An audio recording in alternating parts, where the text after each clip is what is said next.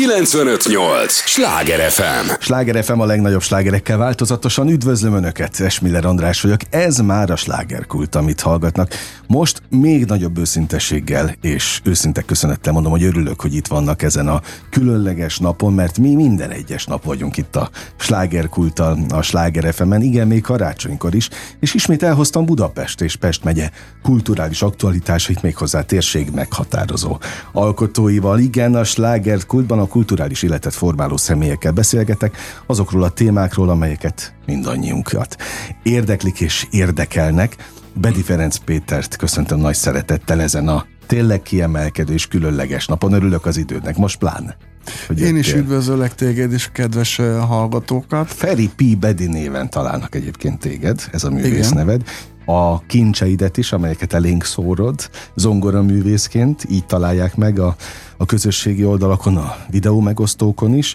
Én most elsősorban téged zongoraművészként hívtalak, egyrészt átküldted a vadonatúj kompozíciódat, ami pont az ünneppel kapcsolatos, és akkor azt mondtam, hogy neked itt a hét.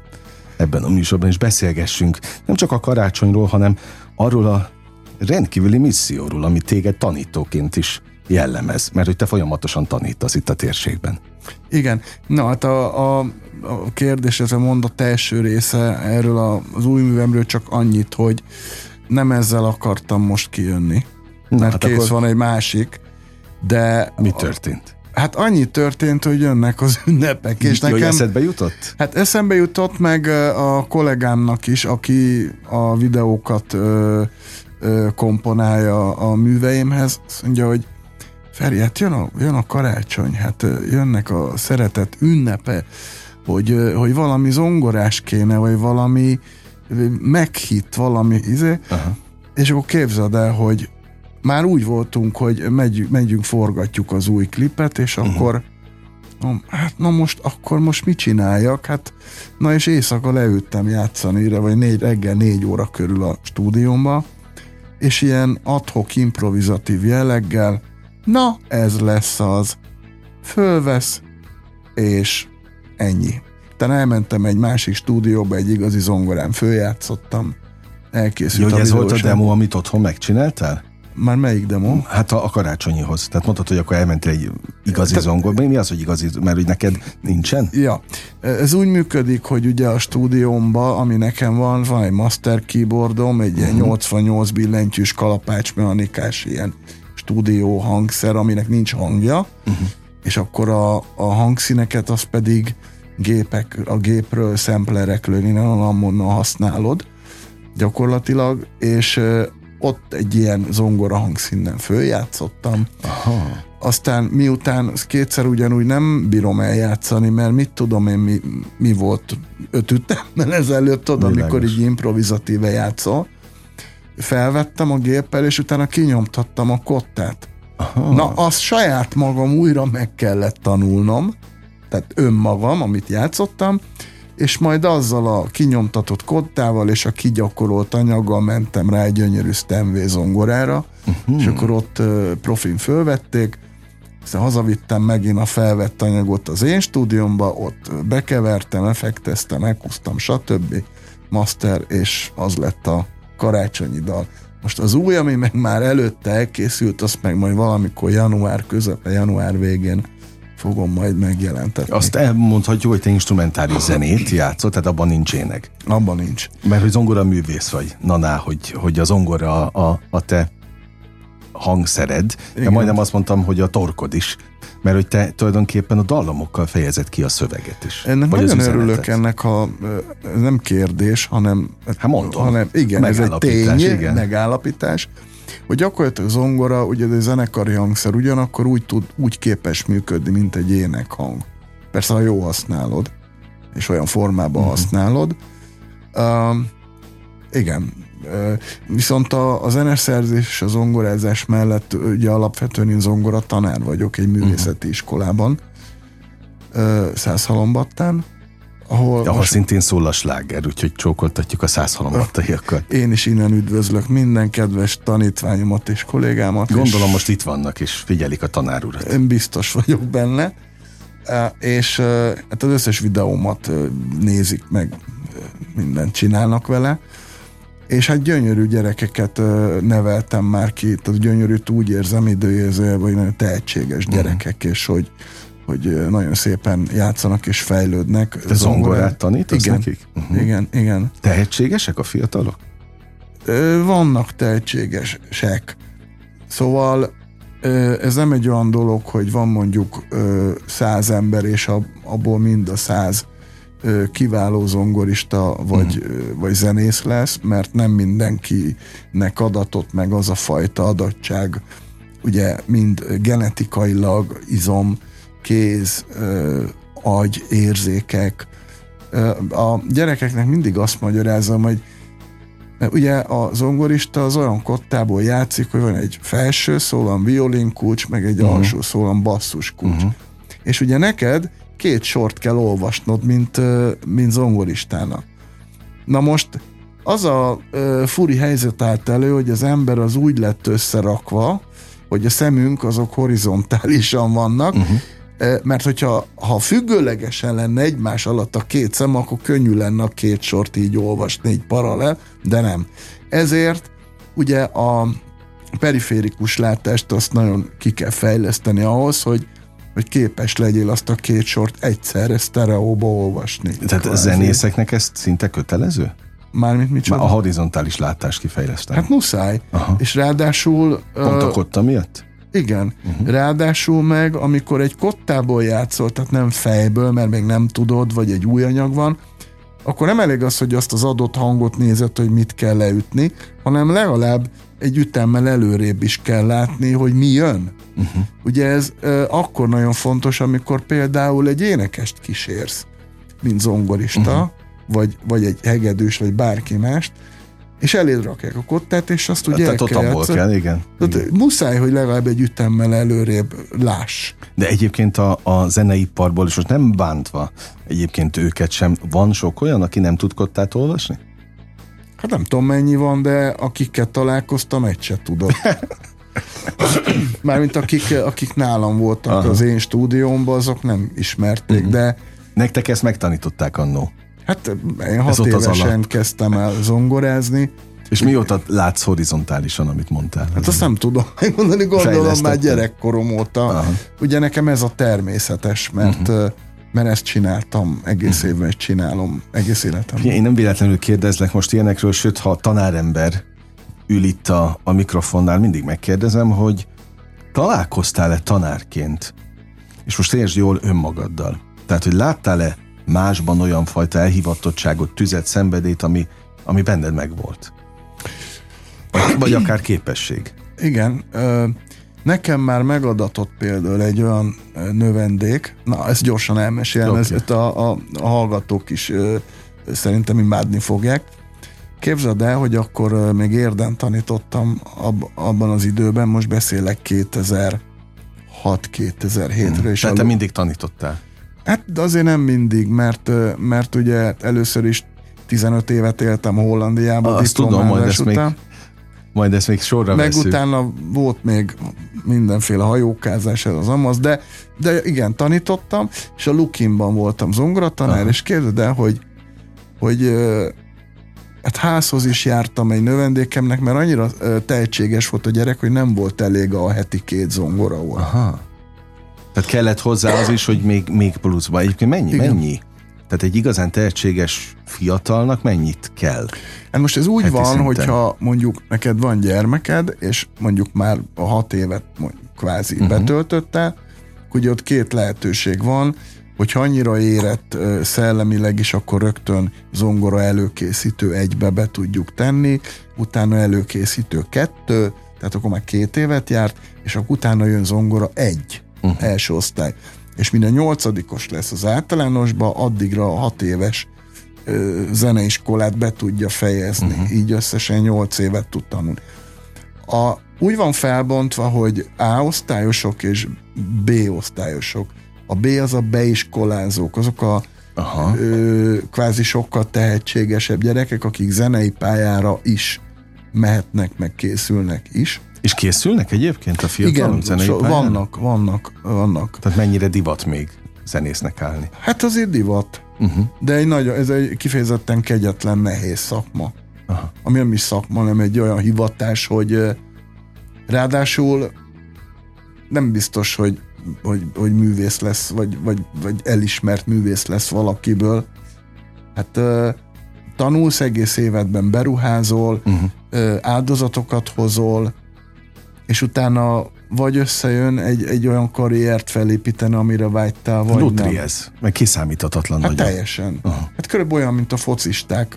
Most Aha. én nagyon durva, és elnézést kérek mindenkitől, nem akarok senkit ö, sem összehasonlítani, sem minősíteni, de a foci is olyan, hogy gyerekkorban, nekem is van olyan zongorista növendékem, hogy heti három-négy foci edzése van Battán. Százhalombattán. Uh-huh. Elnézést. És akkor megkérdeztem, és nem gyakorolt. És akkor mondom neki, Marcika, figyelj, de ö, nem lehetne az, hogy ne négyszer mennyi edzésre, csak mit a kétszer, és akkor több időd maradna gyakorolni? Hát ez nem lehet, hogy csak orvérzésig uh-huh. lehet fotballozni. Ja, értem. Szóval, uh-huh. szóval tehát ez az időbeosztás, meg a, a súlyozás. Nagyon nehéz. Uh-huh. Főleg egy gyereknél ezt kitalálni és egyensúlyban hozni, mert az egy gyerek, hát legyen gyerek, hát uh-huh. az a dolg, hogy gyerek legyen, de nem Akkor tud. Ki a felelősség? A tanáré, a szülői? Szerintem a rendszeré. Ki... Aha. Mert... Ahogy ez felépült. Igen, ez az egész rendszer valahogy most nagyon zsúfolt. Tehát ha azt nézem, hogy a... Na, csak el befejezem ezt, okay. hogy... Tehát az áttagozatosok heti kétszer harminc percet kapnak zeneiskolába, Aha. plusz szolfés óra. Most a szolfést utálják a legtöbben, holott a szolfés és az, a, a zeneelmélet lenne az egyik nagyon fontos alapköve uh-huh. a, a, a hangszertanulásnak, hiszen az alapvető dolgok nélkül nem tudsz, hát meg kell ismerni a ritmusokat, hang, ritmusképleteket, hangokat, kottaolvasás, de hát ezeket igazából mind, mi főtárgytanárok tanítjuk, uh-huh. mert valahogy a szolfésnál az úgy kicsit nehezebben. És megy. Nektek, vagy neked, akkor inkább úgy kérdezem, sikerül a szolfést megszerettetni? Ha utálják, akkor Ö, is? Az nem az én dolgom, tehát ott szolfés tanárok vannak, ugye, akik ezt Na, tanulták. Én, én zongora főtárgyat tanítok, de nekem folyamatosan állandóan foglalkoznom kell ilyen dolgokkal, amiket ugye naponta használunk a uh-huh. a zongorázásnál, kottaolvasásban, ritmusok, stb. Tehát nem csak a billentést, meg a, uh-huh. a hangot tanítom nekik, ugye, mert hang és ritmika nélkül nincs muzsika. Ez a legfontosabb. Abszolút. A tanítványait figyelik a te új szerzeményeidet? Ó, abszolút. Ö, és hát, ö, hát fel is néznek rám, hogy hát a tanárbácsi miket csinál. Uh-huh.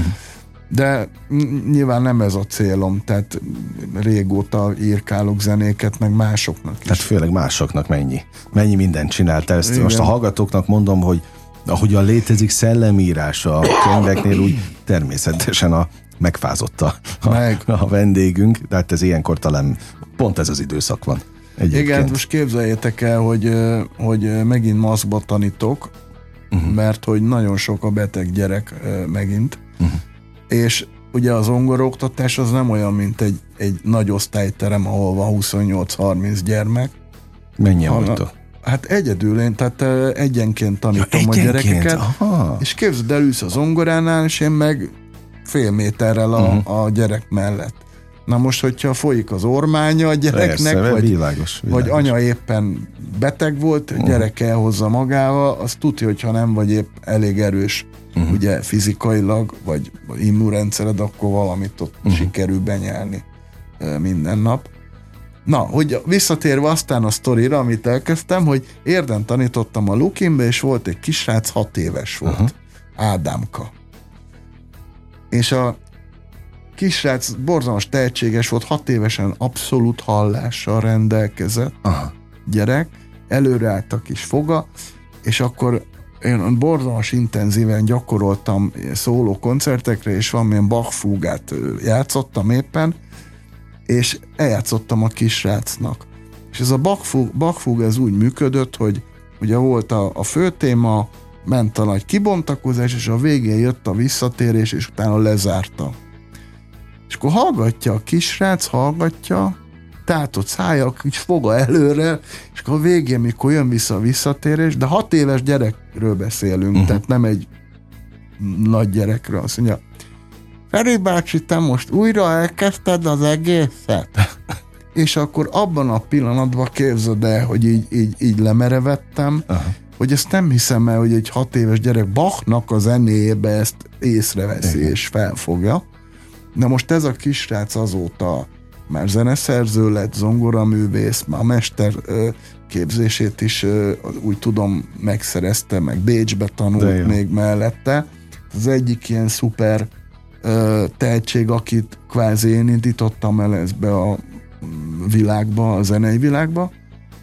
És aztán van most egy, egy másik srác, ő picit nagyobb, tizenhárom éves, viszont brutálisan játszik. Pont így három hete kb. Akkor vittük le Vácra, egy ilyen, ilyen Pest megyei zongorista találkozó uh-huh. volt a, a, az Amis, tehát a művészeti iskolák ö, zongoristáinak, és oda a főnöknőm hozott egy tehetséges lányt, meg én vittem a Márté fiamat. Már nem az én fiam, csak úgy értem, hívom, értem, hogy Márté értem. Fiam.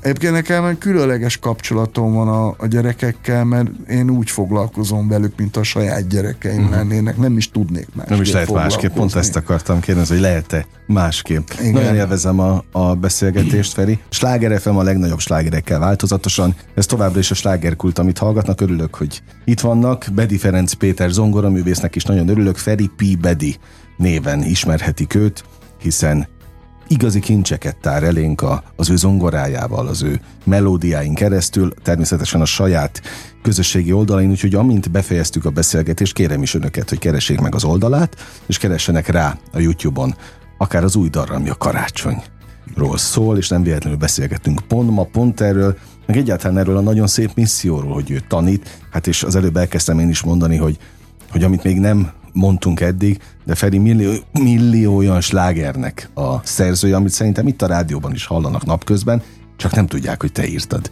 Mert ugye, ahogy van a könyvekben szellemírás, hogy mások írják mások helyett, így ez azért a dalszerzésben is megvan. Igen, hát nem feltétlen így, így érzem, hogy szellemírás lenne ez a fajta uh-huh. zeneszerzés, hanem tudod, ez úgy működik. Jó, nyilván van olyan is, hogy megrendelnek valamit, kifizetik. És onnantól az És az onnantól kezdve a te neved az, az kukáza van, uh-huh. rá se írják, biztos van ilyen is. Én így soha nem dolgoztam.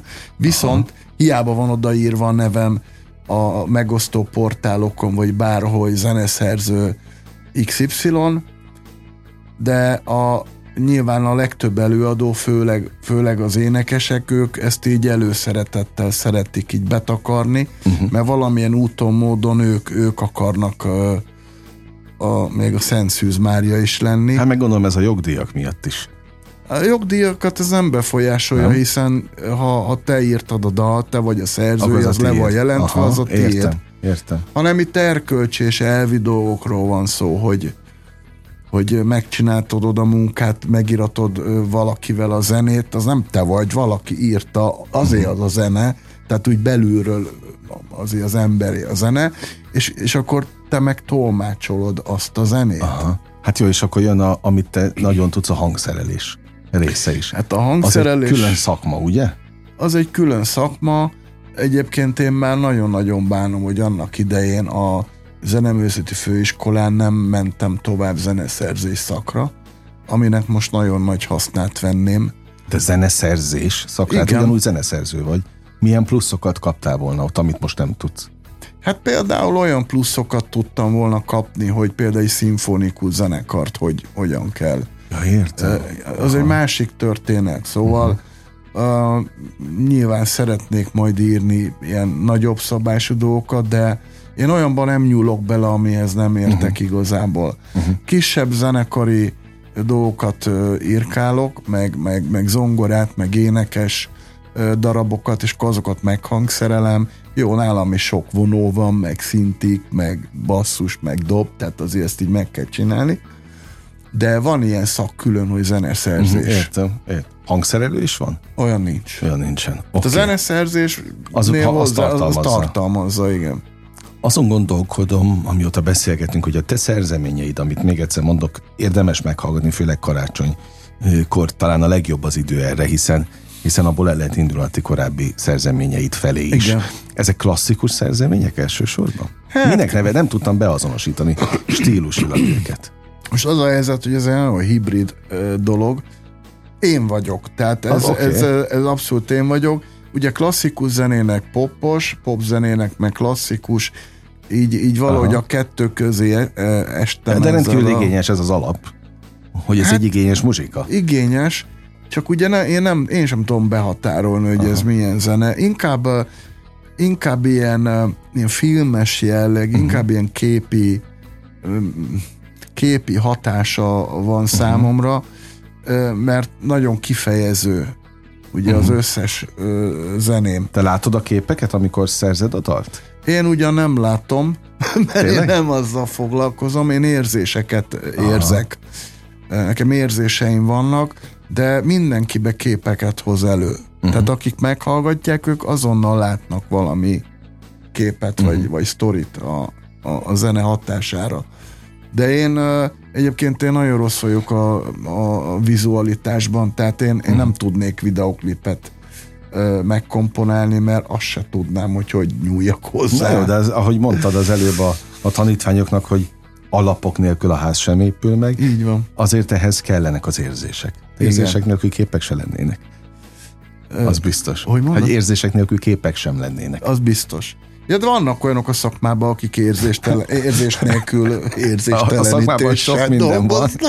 Sok minden van a szakmában, é, amit most nyilván nem karácsonykor fogunk itt, itt az éterben megbeszélni, de, de az biztos, hogy amit te a, a hivatásodban, a másik hivatásodban, a tanításban átadsz a gyerekeknek, a fiataloknak, hát igen, ez nagy kérdés, hogy át kell leadnod, hogy mi vár rájuk majd a szakmaiságon túl.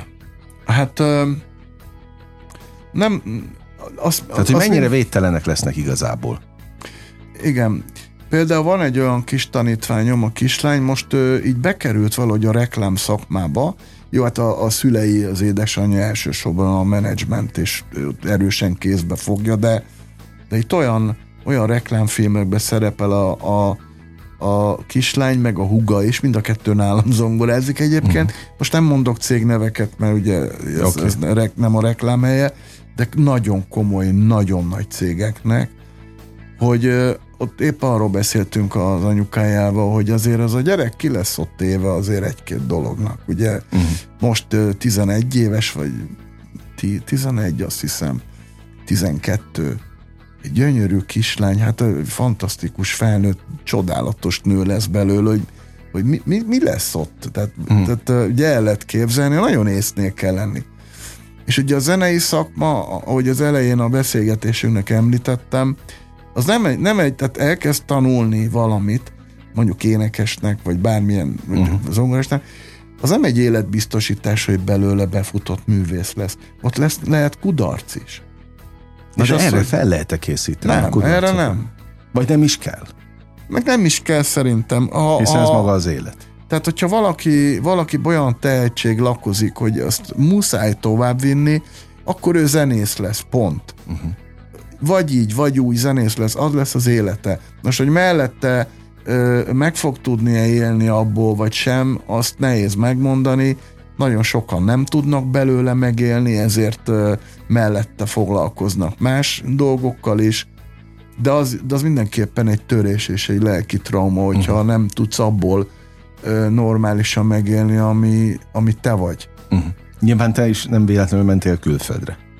Hát ö, én nem tudom, hogy miért mentem, talán Na, én azért, mentél? Mert én rossz Világot... gyerek voltam, mert én, mert én nem tudtam megülni a hátsómon itthon, mert nekem menni kellett. Nekem az volt, ö, ugye én egy teljesen más rendszerben nőttem uh-huh. fel, ugye az életkoromból, meg az én generációmból adódóan. És ö, akkor, amikor én külföldre mentem, engem hajtott a kíváncsiság. A bezártság megfojtott. Az, a, az nem csak az a bezártság, hogy te nem lépheted át a határ csak három évbe egyszer, mm. az úgy igazából nem érdekelt. Aha. Hanem az a fajta bezártság, hogy, hogy a szakma is zárt volt, meg minden zárt volt, és, és nem volt lehetőséged azon átlépni, kilépni. És én vágytam arra, hogy megnyíljanak a, megnyíljanak a, az utak, az ajtók, a kapuk uh-huh. a nagyvilágban. Ezért mentem. Tehát nem azért, mert nem tudtam, uh-huh. meg se próbáltam itthon abban az időben megélni. Ja, az érvény, nem az érvényesülés miatt, hanem világot akartál látni. Igen. Igen. Tanultál szakmailag is sok mindent? Külföldön? Külföldön. Nagyon sokat.